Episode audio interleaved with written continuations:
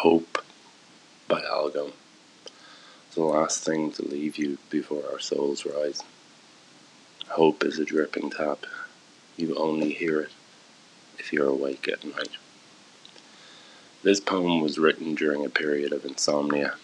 Sometimes life can become a nightmare for people. Sometimes the dreams you have mean you don't want to fall asleep at all. And sometimes writing is the best way through a long dark night of the soul. Hope is uniquely human, part of life's unquantifiable equations where the solution's only discovered when hope is added as the unknown variable. For anyone listening to this who is without it, find it somewhere. The universe has a funny way of finding it for you in the strangest places. You just have to go looking for it. Be Again, the full 50 poem collection, which this is part of, is out now. Take care.